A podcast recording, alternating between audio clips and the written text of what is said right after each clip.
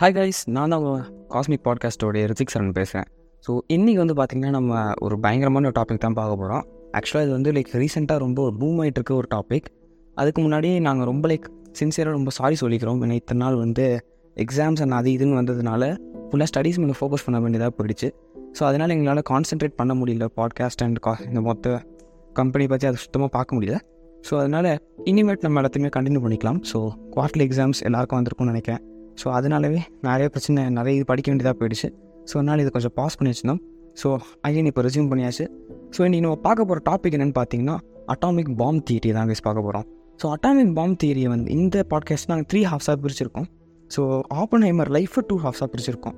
So டோட்டலாக சேர்த்து மூணு ஹாஃப் ஸோ ஃபர்ஸ்ட் ஹாஃப் வந்து பார்த்தீங்கன்னா ஆப்பன் ஹைமருடைய லைஃப்பில் பாதி இது சொல்ல போகிறோம் செகண்ட் ஹாஃப் வந்து பார்த்தீங்கன்னா ஆப்பன் ஹைமருடைய லைஃப்பை அடுத்து மீதாக இருக்க அந்த இது சொல்லிட போகிறோம் ஸோ அதுக்கப்புறம் தேர்ட் வந்து நீங்கள் அட்டாமிக் பாம் தியரியை பற்றி பார்க்க போகிறீங்க ஸோ அட்டாமிக் பாம் தியரிங்கிறது ரொம்ப சிம்பிளாக அட்டாமிக் பாம் வந்து அதாவது ஹிரோஷிமா நாகசாக்கியில் போடப்பட்ட அந்த ஃப- அந்த ரெண்டு பாம்ஸ் அந்த பாம்பை தான் எப்படி ஆப்பன் ஹேமர் உருவாக்குனாரு அதுக்கு என்னென்னலாம் நடந்துச்சு அவர் வாழ்க்கையில் அதனால அவர் வாழ்க்கை எப்படிலாம் மாறுச்சு அப்படிங்கிற எல்லா விஷயத்தையுமே இந்த பாட்காஸ்ட்டில் நீங்கள் டீட்டெயிலாக தெரிஞ்சுக்க போறீங்க.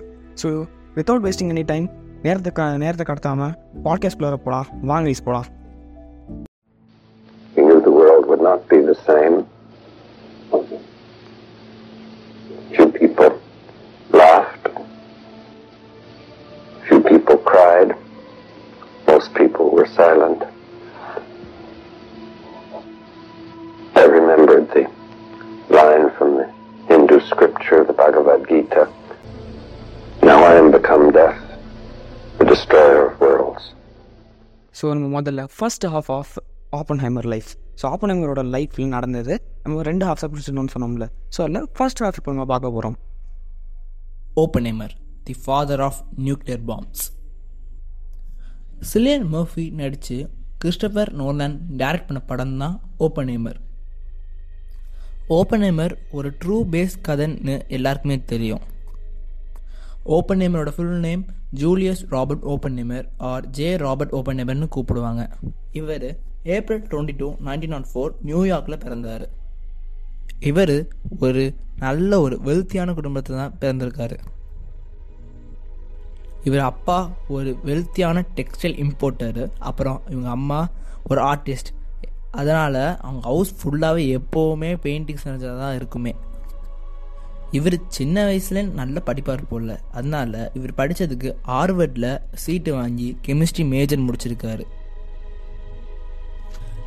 கெமிஸ்ட்ரி மேஜர் முடித்ததுக்கப்புறம் இல்லாமல் ஃபிசிக்ஸ்லேயும் நல்ல கோர்ஸ் நிறைய படித்து நிறைய back to back many courses physics கெமிஸ்ட்ரின்னு மாற்றி மாற்றி நிறைய படிச்சிருக்காரு.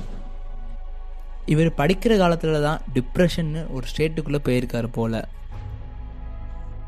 ஒர்க்லோடு நிறைய ஒர்க்ஸு அதனால இவருக்கு டிப்ரெஷன் மைண்டுக்குள்ளே போய் நிறைய டைம்ஸ் அவர் படிக்கிற டீச்சர்கிட்டே சண்டை போட்டு கொலை பண்ணுற அளவுக்குலாம் போயிருக்காங்க நிறைய நியூஸ் சொல்கிறாங்க ஒர்க் ப்ரெஷர் அதிகமாக இருக்கனால தான் இவருக்கு கொலை பண்ணுற ஐடியா திங்கிங்லாம் வந்திருக்குன்னு சொல்கிறாங்க என்னதான் டிப்ரெஷனில் இருந்தாலும் அவர் ப்ரில்லியன்ஸ்னால் நாலு வருஷத்தில் முடிக்க வேண்டிய காலேஜ் ஸ்டடீஸை வெறும் மூணு வருஷத்துலேயே முடிச்சுட்டு ஐஎஸ் ஸ்டடீஸ்க்காக கேம்ப் டிஸ்க்கு போய் சேர்ந்தாராம்.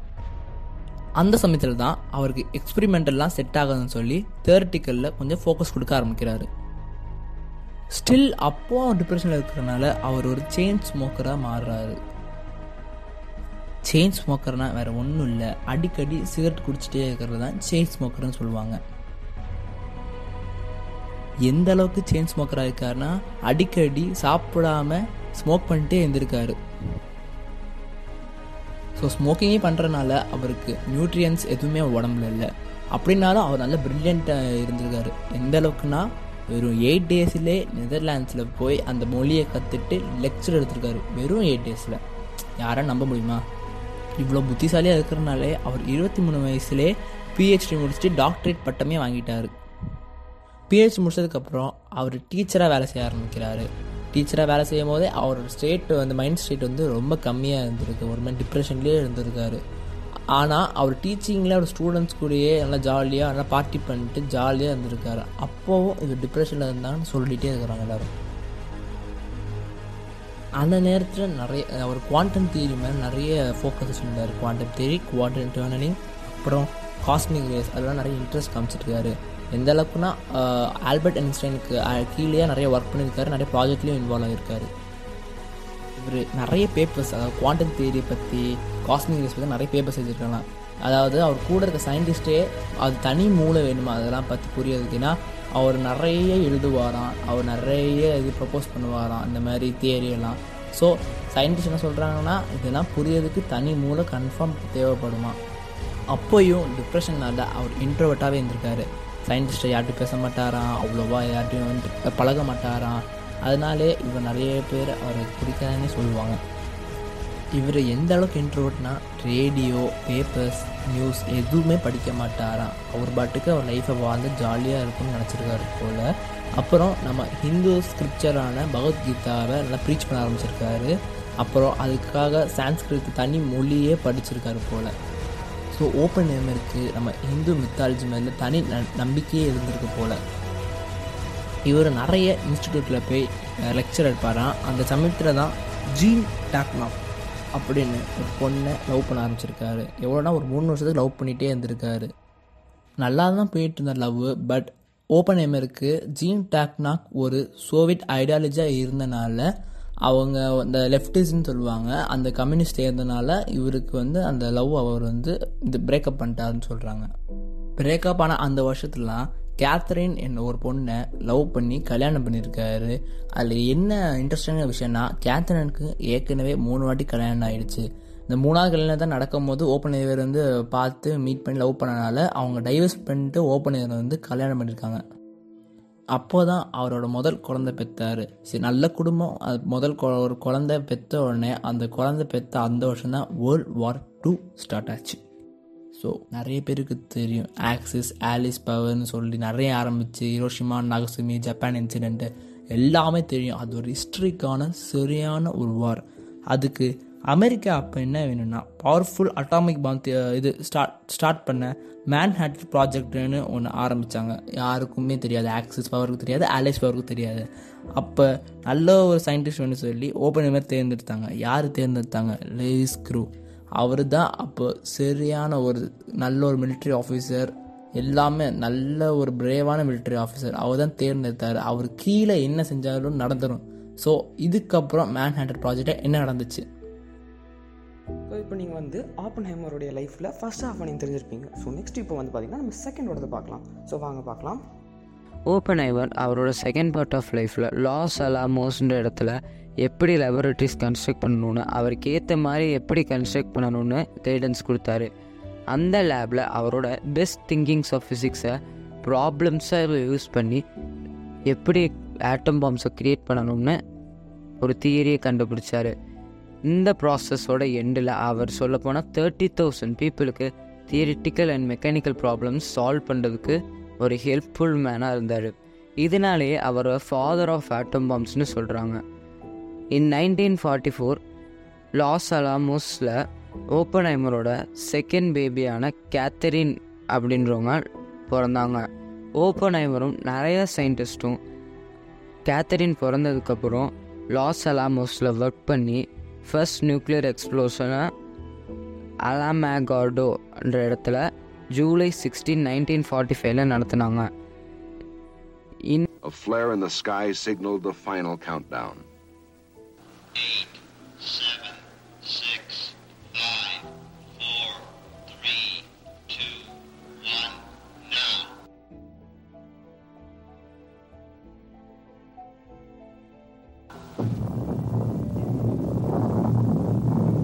இந்த ஃபஸ்ட்டு நியூக்ளியர் எக்ஸ்ப்ளோஷனை ட்ரினிட்டின்னு ஓப்பனைமர் நேம் சொன்னார் எப்போனா after the end of war Trinity டெஸ்ட்டுக்கு அப்புறம் ஓப்பனைமரை chairman of the general advisory committee of the atomic energy கமிஷனாக appoint பண்ணாங்க. அதில் அவர் நைன்டீன் ஃபார்ட்டி செவன்லேருந்து நைன்டீன் ஃபிஃப்டி டூ வரைக்கும் ஒர்க் பண்ணார். இந்த வாரில் இருந்தப்போ அவர் டெவலப்மெண்ட் ஆஃப் ஹைட்ரஜன் பாம்பை ஃபுல் அண்ட் ஃபுல் அப்போஸ் பண்ணார். ஏன்னா அவர் கண்டுபிடிச்ச ஆட்டம் பாம்பை விட hydrogen bomb thousand percent more effective எஃபெக்டிவாக இருக்கும். அதனாலே அவர் அப்போஸ் பண்ணார். இதனாலே யூஎஸ் ரிப்போர்ட்டர்ஸ் என்ன பண்ணிட்டாங்கன்னா ஓப்பன் ஒரு கம்யூனிஸ்ட் ஐடியாவோடே இருக்காருன்னு வதந்தியை பரப்பிட்டாங்க. ஏன்னா யூஎஸ் வந்து ஆன்டி கம்யூனிஸ்ட் ஐடியாவோட இருக்கு இருந்த கண்ட்ரின்னு எல்லாருக்குமே தெரியும். நீங்கள் ஹிஸ்ட்ரியில் படிச்சிருப்பீங்க. இது அவர் சொல்லாத மெசேஜை எல்லாரும் பாஸ் பண்ணனால நைன்டீன் சிக்ஸ்டி த்ரீல யூஎஸோட பிரசிடெண்ட்டான Lyndon B Johnson Oppenheimer நடந்த அவர் ஓப்பனைமருக்கு நடந்த இன்ஜஸ்டிஸை பிரேக் பண்ணுறதுக்காக அவரை திருப்பி அட்டாமிக் எனர்ஜி கமிஷனோட ஹெட் ஆக்குனாங்க.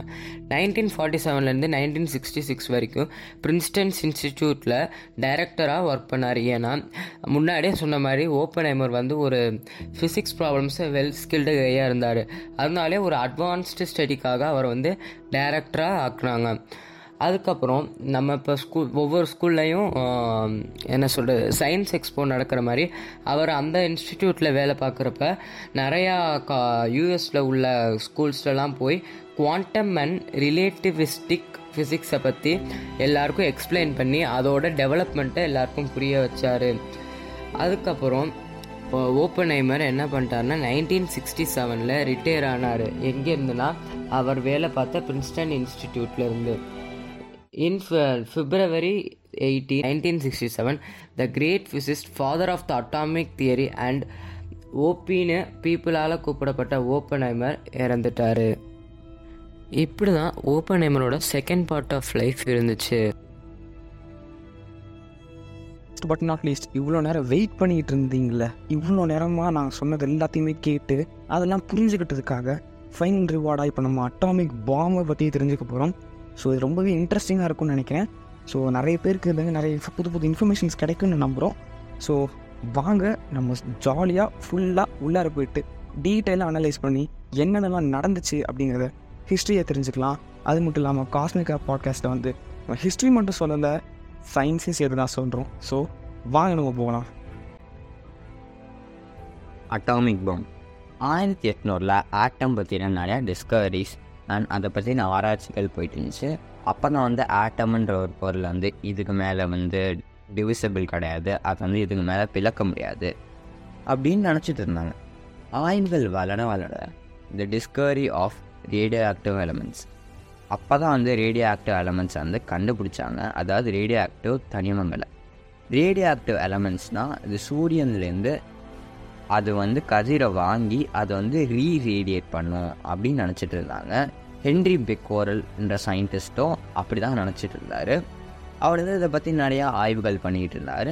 அப்போ தான் வந்து ஒரு ஆய்வு ட்ரை பண்ணலாம் அப்படின்னு சொல்லிட்டு இவர் டிசைட் பண்ணுறாரு ஆயிரத்தி எட்நூற்றி தொண்ணூற்றி ஆறில் இவர் வந்து ஒரு ஆய்வை மேற்கொள்கிறாரு அது என்னன்னா யுரேனியம் என்ற ஒரு எலமெண்ட்டை எடுத்து அதை சூரியன் கீழே வச்சு அது கீழே ஒரு இந்த ஃபோட்டோகிராஃப்லாம் யூஸ் பண்ணுற ஒரு ஃபிலிம் ஷீட்டை வந்து கீழே வைக்கிறாரு. அது வந்து எதாவது எஃபெக்ட் கொடுக்கும். அதை அப்படியே ரீரேடியேட் பண்ணும். அது எப்படி எப்படிலாம் கொடுக்குது. அப்படின்னு பார்க்கலான்னு டிசைட் பண்ணி அவர் வந்து எடுக்கிறாரு. ஸோ அப்படி பண்ணும்போது ஒரு ஒரு நாளைக்கு வந்து நிறையா பண்ணிக்கிட்டு இருந்திருக்காரு. அப்போ வந்து சன் இல்லை சூரியன் இல்லை அப்படின்னு சொல்லிட்டு சரி இன்னொரு நாள் கண்டினியூ பண்ணிக்கலாம்.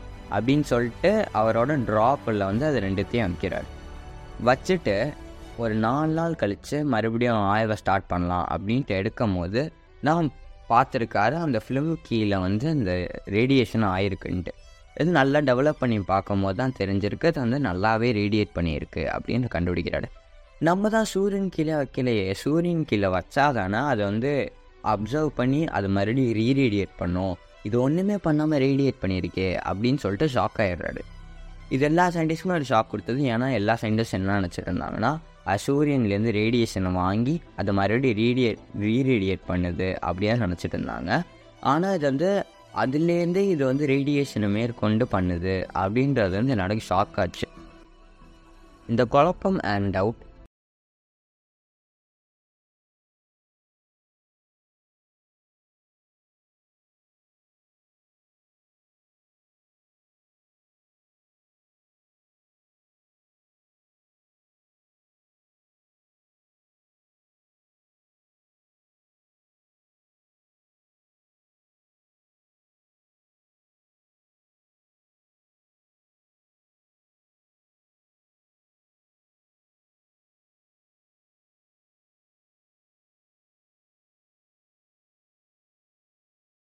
ஏன் எல்லா சயின்டிஸ்ட்டுக்கும் வருதுன்னா law of conservation of energy என்ன சொல்லுதுன்னா ஒரு பொருள் ஏதாவது ஒன்று எமிட் பண்ணுதுன்னா அந்த எலமெண்ட் ஏதாவது அதோட ஃபார்மை மாற்றும் ஏதாவது அதுக்கு நடக்கும் அப்படின்னு தான் சொல்கிறாங்க இப்போ கேண்டில் எடுத்துக்கிட்டிங்கன்னா அது ஹீட் எனர்ஜி ப்ரொடியூஸ் பண்ணுது. ஆனால் அது வந்து அதோட ஃபார்மை மாற்றுது கரெக்டாக அதை மாதிரி தான் இந்த யுரேனியம் வந்து ஒன்றுமே ஆகலையே அது அப்படியே இருக்கே. ஆனால் ரேடியேஷன் எமிட் பண்ணிக்கிட்டே இருக்கே.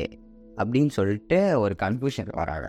இந்த கன்ஃபியூஷன் எப்போ முடியுதுன்னா E equal to MC square equal to MC ஸ்கொயர்ன்ற ஃபார்முலாவை அப்போ தான் ஆல்பர்ட் ஐன்ஸ்டைன் இன்ட்ரடியூஸ் பண்ணுறாரு ஐன்ஸ்டைன் என்ன சொல்ல வர்றாருன்னா equal e to MC square படி எனர்ஜி அண்ட் மாஸ் வேறு வேறு இல்லை இது ரெண்டும் ஒன்று தான் ஆனால் வேறு வேறு ஃபார்மில் இருக்குது அப்படின்னு அவர் சொல்ல வர்றாரு இந்த யுரேனியத்தில் இருக்கிற அந்த சின்ன மாஸ்லேருந்து தான் அவ்வளோ எனர்ஜி ப்ரொடியூஸ் பண்ணப்பட்டுச்சு அப்படின்ற சொல்கிறாரு அது வந்து லேட்டராக வந்து அதை ப்ரூவ் பண்ணவும் படுது.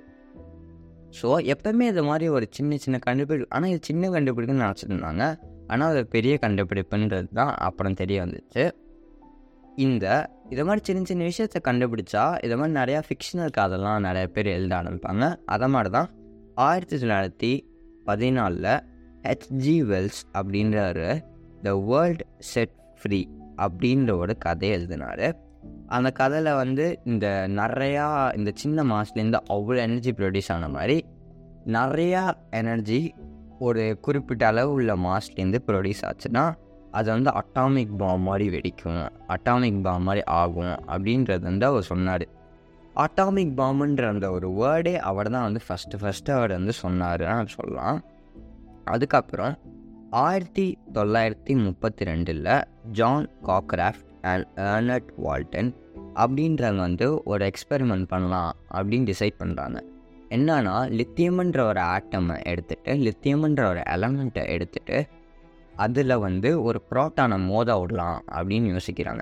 அப்போதைக்கு இருந்த நாலேஜ் எல்லாருக்கும் என்னவாக இருந்துச்சுன்னா ஒரு ஆட்டம்னா ஒரு அணுக்கருனா அதில் வந்து அந்த அதுக்குள்ளே ஒரு நியூக்ளியஸ் இருக்கும். அதில் வந்து ஒரு ப்ரோட்டான் இருக்கும். அதை சுற்றி எலக்ட்ரான் இருக்கும். அதை வந்து ஆர்பிட் பண்ணும் ஒரு எலக்ட்ரான் அப்படின்னு நினச்சிட்டு இருந்தாங்க. அந்த ப்ரோட்டான் வந்து பாசிட்டிவ்லி சார்ஜ் அண்ட் எலக்ட்ரான் வந்து நெகட்டிவ்லி சார்ஜ் ஸோ அப்போ வந்து எக்ஸ்பெரிமெண்ட் என்ன பண்ணலாம் நினைக்கிறாங்கன்னா அந்த லித்தியம் எலிமெண்ட் எடுத்துகிட்டு அதை வந்து ப்ரோட்டான் வந்து மோத விடலாம் அப்படின்னு நினைக்கிறாங்க. ஃபஸ்ட்டில் ட்ரை பண்ணும்போது தான் தெரிய இவ்வளோ அந்த அந்த ஒரு விஷயம் வந்து எவ்வளோ சேலஞ்சான ஒரு விஷயம்னு தெரிய வந்துச்சு. என்னன்னா பாசிட்டிவ் பாசிட்டிவ் அது ரெண்டும் மோதாது. அது வந்து ரெப்பல் ஆகுன்றது நம்மளுக்கு எல்லாருமே தெரியும். அன்லைக் ஃபோர்ஸஸ் தான் வந்து அட்ராக்ட் ஆகுன்றது நம்மளுக்கு நல்லா தெரியும். நார்த்தும் சவுத்தும் தான் அட்ராக்ட் ஆகும். நார்த்து நார்த்தும் அட்ராக்ட் ஆகாது. அப்படின்றது வந்து நம்மளுக்கு நல்லாவே தெரியும். அது ரெப்பல் தான் ஆகும்னு நம்மளுக்கு தெரியும். ஸோ அது வந்து பாசிட்டிவ் பாசிட்டிவ் இது ஒன்றா இருக்கனால அது வந்து ரெப்பல் ஆகுது. இவங்க இவ்வளோ ட்ரை பண்ணி அவங்களால மோதவே முடியல. ஸோ அவங்க டிசைட் பண்ணுறாங்க நம்ம வந்து நிறைய எக்கச்சக்கமாக பில்லியன்ஸ் கணக்கான புரோட்டானை வந்து பில்லியன்ஸ் கணக்கான லித்தியம் மேலே மோத விடலாம் அப்படின்ற ஒரு டிசைட் பண்ணுறாங்க கிட்டத்தட்ட டூ லேக் வேர்ல்ட்ஸை வந்து யூஸ் பண்ணி இவங்க வந்து பயங்கர ஃபோர்ஸில் வந்து இந்த பில்லியன்ஸ் ஆஃப் புரோட்டான்ஸ் வந்து இந்த லித்தியம் மேலே மோத விடுறாங்க அப்போ இவ்வளோ மோதனாலும் நிறைய ரெப்ளை ஒரு ஒரு அஞ்சு ஒரு அஞ்சு நாள் தான் வந்து இந்த மாதிரி பட்டு அது வந்து இதாகும் சிதைக்கப்படும். ஸோ அதை மாதிரி சிதைக்கப்படும் போது சின்ன எனர்ஜி ப்ரொடியூஸ் ஆகுது. ஆனால் அவங்க வந்து எப்படியோ சக்ஸஸ்ஃபுல்லாக அதை எக்ஸ்பெரிமெண்ட் முடிச்சிட்டாங்க. சின்னதாக ஆனால் அதுலேருந்து எனர்ஜி ப்ரொடியூஸ் பண்ண முடியுது அப்படின்றத ஒன்று மட்டும் அவங்க கற்றுக்கிட்டாங்க ஸோ இந்த ஒரு சின்ன கண்டுபிடிப்புக்காகவே அவங்களுக்கு வந்து நோபல் ப்ரைஸ் வழங்கப்பட்டுச்சு. ஜான் காக்ராஃப்ட் அண்ட் அர்னட் வால்டனுக்கு அந்த நோபல் ப்ரைஸ் எப்போ கொடுக்கப்பட்டதுன்னா நைன்டீன் ஃபிஃப்டி ஃபைவ் அதாவது ஆயிரத்தி தொள்ளாயிரத்தி ஐம்பத்தி ஒன்றில் தான் கொடுக்கப்பட்டுச்சு. ஸோ இந்த எக்ஸ்பெரிமெண்ட்லேருந்து நம்மளால் கொஞ்சம் எனர்ஜி தான் ப்ரொடியூஸ் பண்ண முடிஞ்சிருக்கு. அவ்வளோ நம்ம கஷ்டப்பட்டாலும் நம் அவ்வளோ நம்ம பண்ணாலும் நம்மளால் கொஞ்சம் எனர்ஜி தான் யூஸ் பண்ண முடிஞ்சிருக்கு. ஸோ ஐன்ஸ்டைனே சொல்லிட்டார்? இதுலேருந்து நம்மளால் அவ்வளோ எனர்ஜி ப்ரொடியூஸ் பண்ண முடியாது. அது வந்து நம்மளுக்கு யூஸ்ஃபுல்லாகவும் இருக்காது அப்படின்னு அவர் சொல்லிட்டாரு. அப்போ தான் முக்கியமான கண்டுபிடிப்பே உள்ளாட வருது. The discovery of neutron James Chadwick James சாட்விக்ன்றவர் ஒரு சயின்டிஸ்ட்டு அவன் வந்து தான் வந்து நியூட்ரானுன்னு ஒன்று இருக்குது இந்த ஆட்டம்லேருந்து நியூக்ளியஸ் நியூக்ளியஸ்குள்ளே வந்து ப்ரோட்டான் அதை சுற்றி ஒரு எலக்ட்ரான் வந்து ரிவால்வ் ஆகுது ஆர்பிட் பண்ணுது அப்படின்னு அவர் நினச்சிட்டு இருந்த காலத்தில் அவர் வந்து ப்ரோட்டான் கூட நியூட்ரானும் ஒன்று இருக்குது அந்த நியூட்ரான் வந்து நியூட்ரலி சார்ஜ் அப்படின்னு வந்து அவர் சொன்னார். ஸோ நியூட்ரல்னால் வந்து அது பாசிட்டிவ் சார்ஜ் கிடையாது நெகட்டிவ் சார்ஜ் கிடையாது அது வெறும் நியூட்ரல் தான். ஸோ இப்போ வந்து அது வந்து ரெப்பலும் ஆகாது. வேறு நியூட்ரானை வச்சு நம்ம அதை பிளக்க ட்ரை பண்ணோம்னா அதை வந்து சிதைக்க ட்ரை பண்ணோன்னா அதுலேருந்து எனர்ஜி நிறையா ப்ரொடியூ நம்மளால நிறையா பண்ணி எனர்ஜியும் ப்ரொடியூஸ் பண்ண முடியும். அது ரெப்பல் ஆகாது. ஸோ அட்ராக்ட் ஆகாது ரெப்பல் ஆகாது. அதனால் நம்மளால ஈஸியாக பண்ண முடியும். ஆனால் இதை வச்சு நம்மளால் எனர்ஜி ப்ரொடியூஸ் பண்ண முடியும். பட் ஆனால் அந்த அளவுக்கு யூஸ்ஃபுல்லான எனர்ஜி ப்ரொடியூஸ் பண்ண முடியாது. ஸோ நம்ம இதை வச்சு என்ன பண்ணலாம்? அப்படின்லாம் யோசிச்சுட்டு தான் லியோ ஜிலாட்ன்ற ஒரு சயின்டிஸ்ட் விளையாடாரு அவர் என்ன சொல்கிறார் இது மாதிரி யோசிச்சிட்டே இருக்காரு. இதை மாதிரி இப்போ இதை மாதிரி இது இதை இதை வச்சு நம்ம எப்படி நம்ம நிறையா எனர்ஜி ப்ரொடியூஸ் பண்ணலாம் அப்படின்னு யோசிச்சுட்டு இருக்கும்போது அவர் திடீர்னு ஒரு ஐடியா வருது. என்னன்னா இப்போ நம்ம நியூட்ரான் வச்சு அதை வந்து ஒரு இன்னொரு ஒரு எலமெண்ட் வந்து நம்ம பிளக்கும் போது அந்த பிளந்த நியூட்ரான் வந்து வேற ஒரு நியூட்ரானை போய் பிளக்கும் போது அது அப்படியே இந்த டூ ஒன் வந்து ரெண்டாம் மாதிரி ரெண்டு வந்து நாலாம் மாதிரி அப்படியே செயின் ரியாக்ஷன் மாதிரி அப்படியே பிளந்துக்கிட்டே டிவைட் ஆகிட்டே போகும்னு சொல்கிறாங்க அப்போ வந்து நம்மளால் நிறைய எனர்ஜி எக்கச்சக்கமாக எனர்ஜி ப்ரொடியூஸ் பண்ண முடியும்னு பார்க்குறாங்க ஸோ இது இது மாதிரி பண்ணலாம் அப்படின்ற வந்து ஐடியா எல்லாருக்குமே கிடைக்கிது. ஒரு இது பயங்கரமான ஒரு கண்டுபிடிப்பு.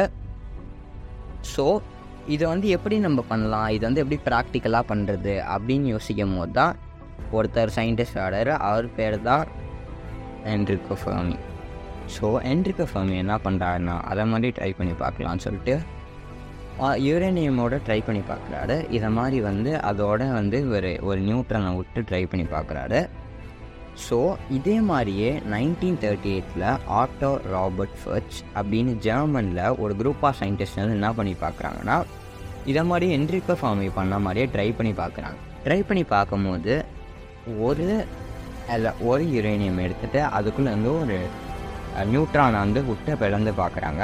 ஸோ அப்படி பார்க்கும்போது அந்த ரெ அந்த பிளந்த அந்த ரெண்டு பாட்டை வந்து ஒன்றா வந்து ரெண்டு பாட்டை வந்து மெஷர் பண்ணி பார்க்கும்போது ஒரே வெயிட் வரணும். ஆனால் அந்த வெயிட் வரலை. ஸோ இது மூலிமா இ ஈக்குவல் டு எம்சி ஸ்கொயர்ன்றதை வந்து ப்ரூவ் பண்ணிட்டாங்க.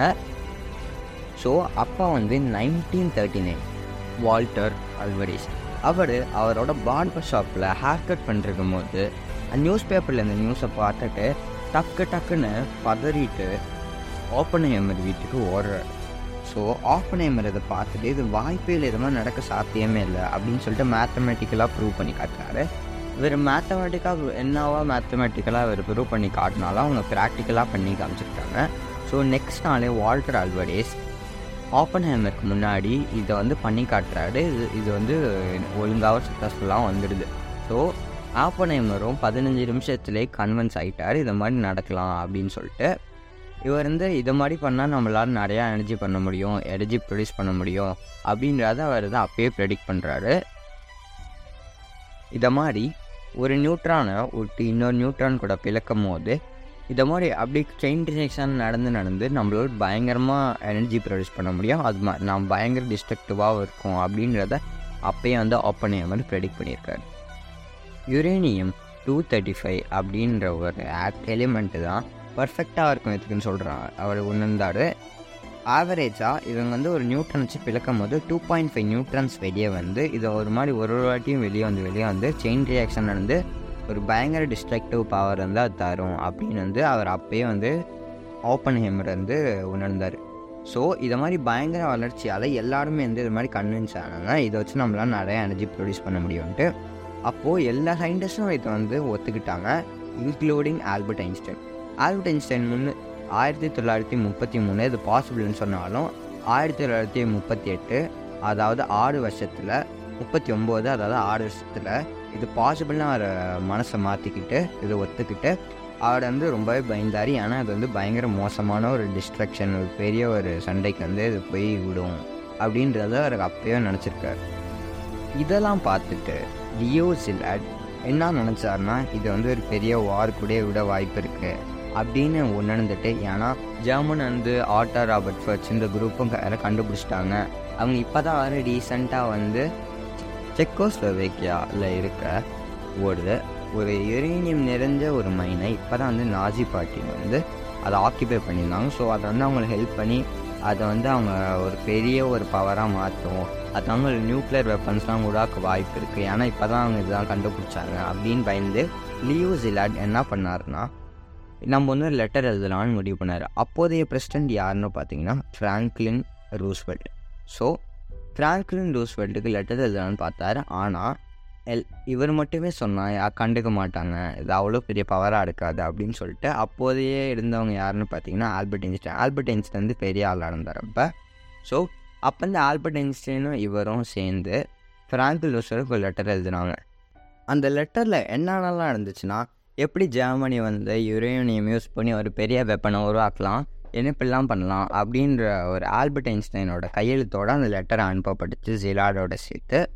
ஸோ இந்த ஆல்பர்ட் ஐன்ஸ்டைனே வந்திருக்கனால ஃப்ராங்க்லின் ரோஸ்வெல்ட் வந்து என்ன பண்ணார்னா யுரேனியம் கமிட்டி அப்படின்ற ஒரு கமிட்டியை க்ரியேட் பண்ணார். அந்த கமிட்டி அந்த கம்யூனிட்டி என்ன பண்ணணும்னு பார்த்தீங்கன்னா எல்லா கண்ட்ரீஸும் யுரேனியம் வச்சு என்ன பண்ணுது? அது யுரேனியம் எப்படிலாம் யூஸ் பண்ணுது? அது எதை யுரேனியம் நோக்கி போதா அப்படின்னு சொல்லிட்டு எல்லாரையும் மானிட்டர் பண்ணுறது தான் வந்து இந்த யுரேனியம் கம்யூனிட்டி அப்போது தான் பேர்ல் ஹார்பர் இன்சிடென்ட் நடக்குது. இந்த பேர்ல் ஹார்பர் இன்சிடென்ட் என்ன ஆச்சுன்னு பார்த்தீங்கன்னா அமெரிக்கா மேலே சடனாக அமெரிக்கா வந்து கான்சியஸாக இல்லாதப்ப திடீர்னு ஒரு அட்டாக்கை கொடுத்துச்சு ஜப்பான். அதனால் ஜப்பான் வந்து பயங்கரமாக டிஸ்ட்ரக்ஷன் பண்ணிடுச்சு அமெரிக்காவை. அதனால் பாதிப்புப்பட்ட பாதிக்கப்பட்ட அமெரிக்கா வந்து கோமாயி ஜப்பான் மேலே வார் டிக்ளேர் பண்ணாங்க. உங்கள் மேலே போர் தடுக்க போகிறோம் அப்படின்னு சொன்னாங்க. ஸோ ஜப்பானோட ஆலைஸான ஜெர்மனி அண்ட் இட்டாலியும் அமெரிக்கா மேலே நாங்கள் போர் தடுக்க போகிறோம் அப்படின்னு வந்து சொன்னாங்க. இப்போ அமெரிக்கா என்ன பண்ணுறதுன்னு தெரியாமல் ஒரு பெரிய ஒரு அட்டாக் பண்ணுமே ஜப்பான் மேலே அப்படின்னு சொல்லிட்டு தான் மேன்ஹாட்டன் ப்ராஜெக்ட் அப்படின்ற ஒரு ப்ராஜெக்டை வந்து இவங்க வந்து மேற்கொண்டாங்க. இது இது இந்த இதோட தலைமையாக தான் வந்து ஆப் ஜே ராபர்ட் ஆப்பன்ஹைமர் இருந்தார். இதில் தான் இந்த ட்ரினிட்டி டெஸ்ட் இது மாதிரி நிறையா நிறையா இதை மாதிரிலாம் நடந்துச்சு. ஸோ அப்போ ஃப்ராங்க்லின் ரோஸ்வெல்ட் இதை வந்து நம்ம பண்ணலாம் அப்படின்னு ராபர்ட் ஜே ஆப்பன்ஹைமரை நியமித்தக்கப்புறம் அவர் நிறைய அது மாதிரி சயின்டிஸ்ட்லாம் சேர்த்துட்டு இந்த வந்து ஒரு ப்ராஜெக்டை பண்ணலாம் இதை எக்ஸ்பெரிமெண்ட் பண்ணலாம் இந்த ட்ரினிட்டி டெஸ்ட்னு ஒன்று பண்ணலாம் அப்படின்னு டிசைட் பண்ணுறாரு இந்த ட்ரினிட்டி டெஸ்ட் என்னன்னா இந்த நியூக்ளியர் ரியாக்ஷன் இந்த இந்த ரியாக்ஷனை வந்து செயின் ரியாக்ஷன் வந்து ஒழுங்காக பண்ணணும். இந்த ரேடியோ ஆக்டிவ் ரியாக்ஷன் ஒழுங்காக பண்ணணும். அப்படின்னு சொல்லிட்டு அவர் நிறையா ஐடியாஸ் பண்ணுறாரு நிறையா பண்ணி பார்க்குறாரு.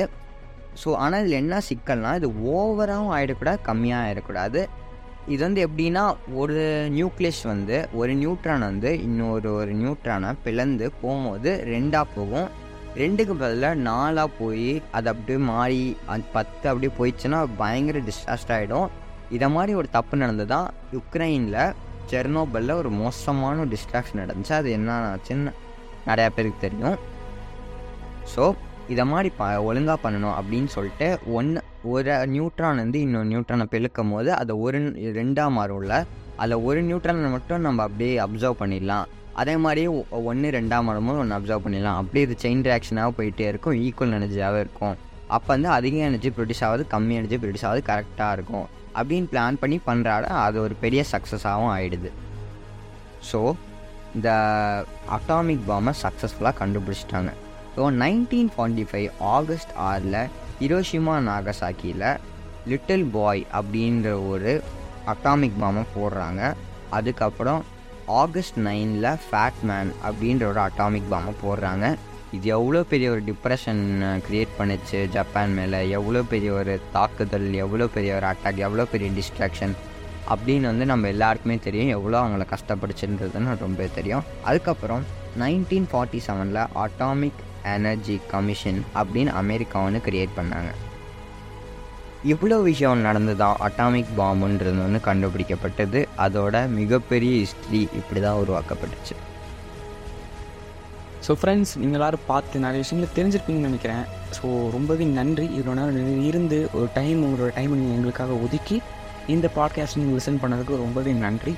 ஸோ இந்த அட்டாமிக் பாம் தியரியை பற்றி நீங்கள் நிறைய விஷயங்கள் புதுசாக தெரிஞ்சிருந்துக்கலாம் இதை தெரிஞ்ச விஷயத்தையே அங்கேயும் கொஞ்சம் டீட்டெயிலாக தெரிஞ்சிருக்கலாம் இல்லை நான் மொதல் தாட்டி தான் பா எனக்கு இப்போ தான் இதை பற்றிலாம் தெரியும் அப்படின்னு நினச்சிங்கனாலும் ஒரு பிரச்சனையும் தான் இந்த பாட்காஸ்ட் உங்களுக்கு ஏதாவது புது இன்ஃபர்மேஷன் ஏதாவது உங்களுக்கு கொடுத்துருந்துச்சுன்னா உங்கள் ஃப்ரெண்ட்ஸுக்கும் நீங்கள் ஷேர் பண்ணிவிட்டு சொல்லுங்கள் இது நல்லா இருக்குது நான் நிறைய இன்ஃபர்மேஷன் கற்றுக்கிட்டேன் நீங்களும் பாரு அப்படின்னு சொல்லிட்டு உங்களோட ஃப்ரெண்ட்ஸுக்கும் நீங்கள் சஜஸ்ட் பண்ணுங்கள் ஸோ காஸ்மிக் டீம் சார்பாக நான் உங்கள்கிட்ட ரொம்ப தேங்க்ஸ் சொல்லிக்கிறேன்.